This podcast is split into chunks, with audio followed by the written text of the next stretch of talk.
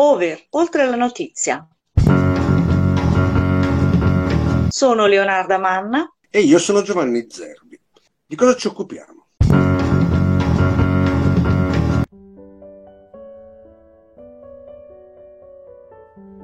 Buongiorno, è venerdì 2 giugno 2023. Buona festa della Repubblica a tutti.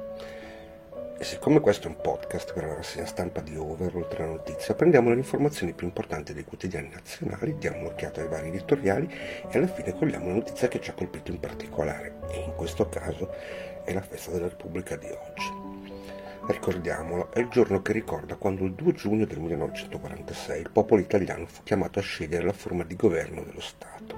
Ha scelto la Repubblica e non la monarchia per poi eleggere il rappresentante dell'Assemblea Costituente, entrata in funzione 76 anni fa e rappresentata oggi dal nostro Presidente della Repubblica Sergio Mattarella. È veramente importante da ricordare, ma nei giornali non sembra proprio. Da un po' di giorni descriviamo qual è il titolo principale di ogni quotidiano.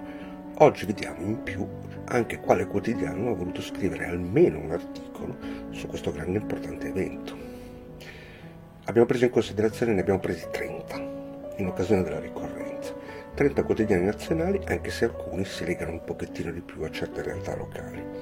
E il risultato del piccolo esame è questo. 14 ricordano l'evento, 16 no. Vince chi non vuole ricordarlo. Monica Guerzoni e Paola Di Caro sul Corriere della Sera scrivono che Mattarella e l'Ucraina punta su una pace giusta, un conflitto in corso in Europa e la frase è molto importante, quella del Presidente. Bisogna cercare una pace giusta, non a danno dell'Ucraina aggredita. Il Presidente ricorda anche che l'Italia ripudia la guerra, ma aggiunge è la Russia che ha violato il principio, non l'Italia. Per la Repubblica si riporta qualcosa di simile, ma si ricorda un particolare. Ieri si è svolto un ricevimento nei giardini del Quirinale per la festa di oggi, la prima volta che succede dopo il Covid analogo segnale ricordato da Angelo Paolini sull'avvenire. Per la prima volta dopo la pandemia si fa un giusto tributo alle forze armate e alle forze dell'ordine. Questa celebrazione è giusta, ma purtroppo ancora immersa nella cupa atmosfera bellica provocata dall'invasione russa dell'Ucraina. E non solo, aggiunge. Vediamo un lungo elenco di principi che sono scritti nella nostra Costituzione. Il lavoratore ha diritto a una retribuzione proporzionata. La donna lavoratrice ha gli stessi diritti il paese non è un esercito o un'armata, ma una comunità, qualcosa di più inclusivo della nazione, di molto meno burocratico dello Stato, qualcosa di più umano. E nell'articolo illustra altri principi che sono veramente dei nostri grandi principi costituzionali. Anche il messaggero mattino ricorda un messaggio su quale tipo di pace dobbiamo tenere presente.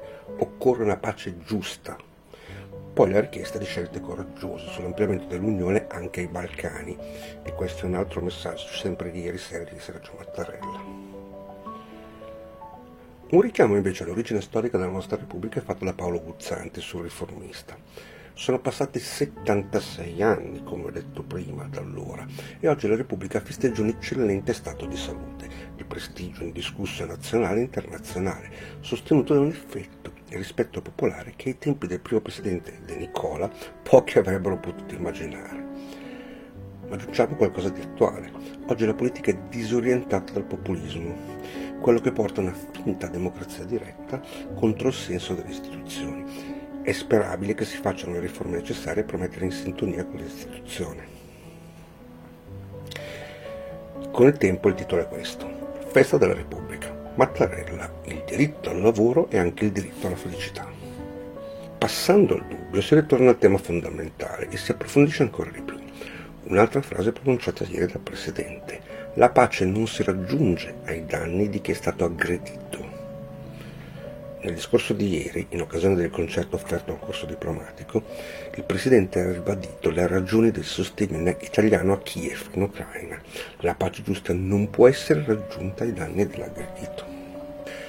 I tre quotidiani che ho citato tra quelli che trattano la cerimonia di oggi, cioè il secolo XIX, il quotidiano e manifesto, hanno scelto di fare questo solo con una vignetta, ricordare la festa solo con una vignetta.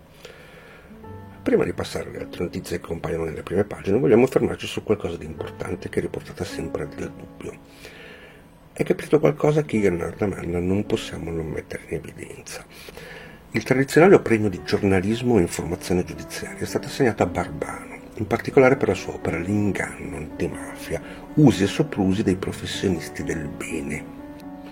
Questo per noi è importante perché questo premio è intitolato a Massimo Bordin, che ci ha lasciato da poco tempo tra l'altro, e che nella storia del giornalismo è uno dei riferimenti per chi si occupa del lavoro che proprio adesso state sentendo, una rassegna stampa.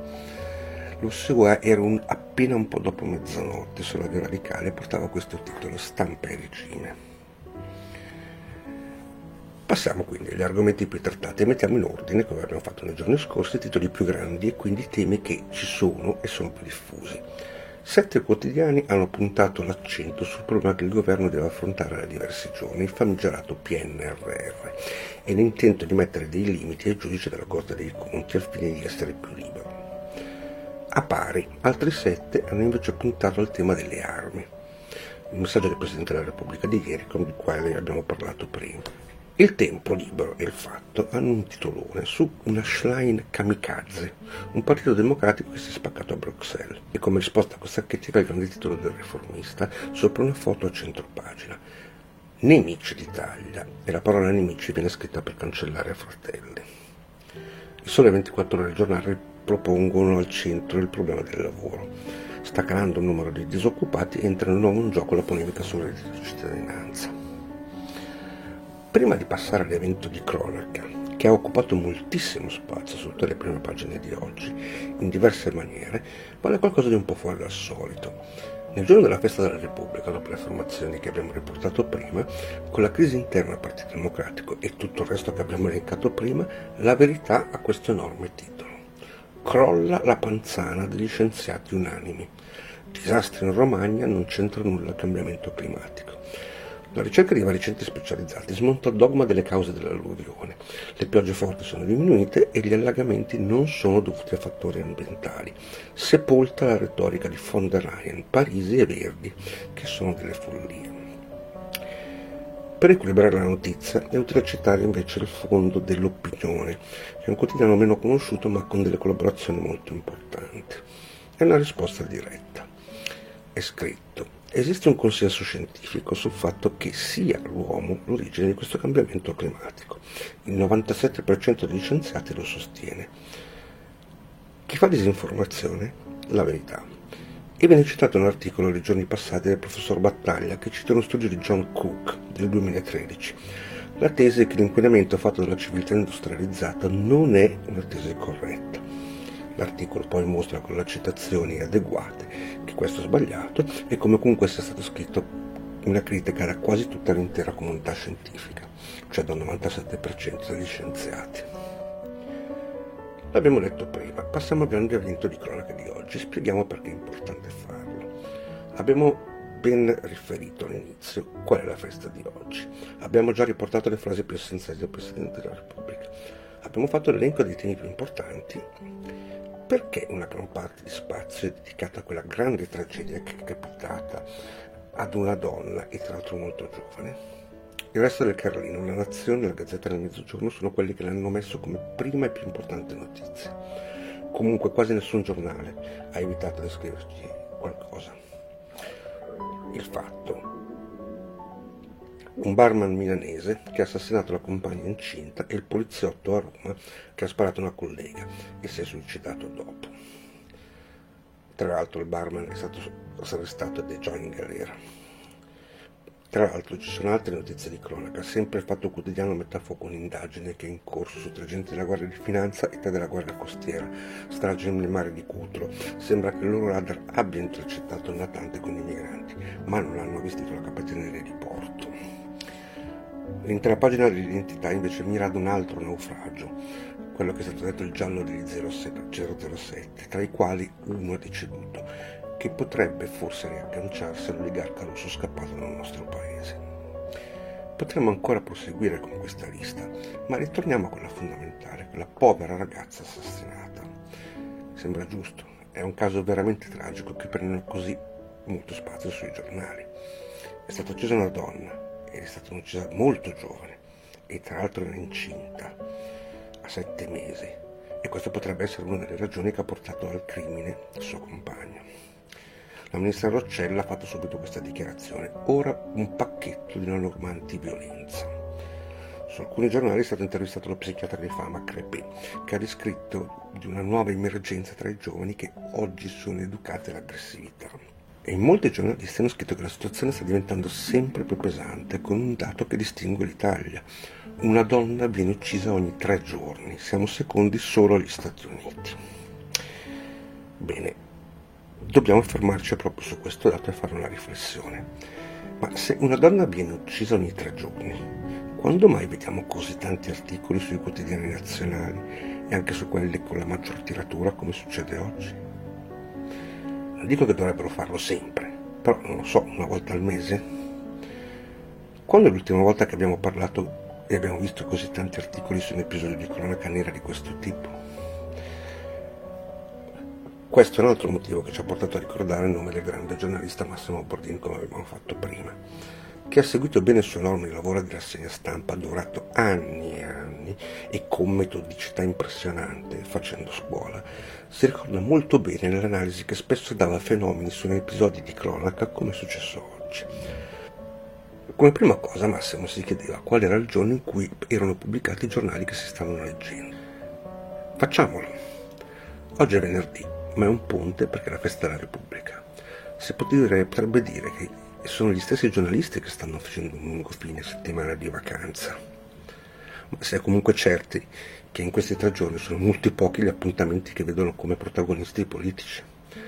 A parte la cerimonia di ieri sera e quella di stamattina, si può tornare a casa per un buon pasto e passare più tempo con la famiglia vengono quindi a diminuire molto le, le, dichiarazioni di notevole importanza che mettono poi in azione le agenzie e quindi tutta la macchina di informazione che si attiva. E questo, se questo succede si libera spazio sui giornali e deve essere riempito. Non si mette nessun dubbio sulla grande gravità di quello che è successo. Dobbiamo starci ancora più attenti, perché oggi è sempre più di moda essere complottisti. Si arriverebbe subito a sentir gridare che l'informazione è pilotata, falsa e ma si sa anche che succede ogni tre giorni e se si guarda il numero delle donne uccise anche negli ultimi mesi si vede anche che ci sono stati dei casi altrettanto gravi, anzi più gravi, ma a questi è stato dedicato meno spazio sulla carta, con titoli molto più piccoli perché era di maggiore importanza riportare le dichiarazioni delle prime cariche istituzionali o di altre cariche politiche con i relativi commenti. Questo è stato un grande insegnamento che ci ha lasciato Massimo Bordin. Ci serve anche per capire che, a parte le dichiarazioni del Presidente Mattarella di oggi, si può anche evitare di leggere molte altre cose che sono state scritte sui quotidiani. Non che non siano interessanti, ma saranno riscritte nei prossimi giorni. Ci fermiamo qua. Una buona festa della Repubblica e a domani.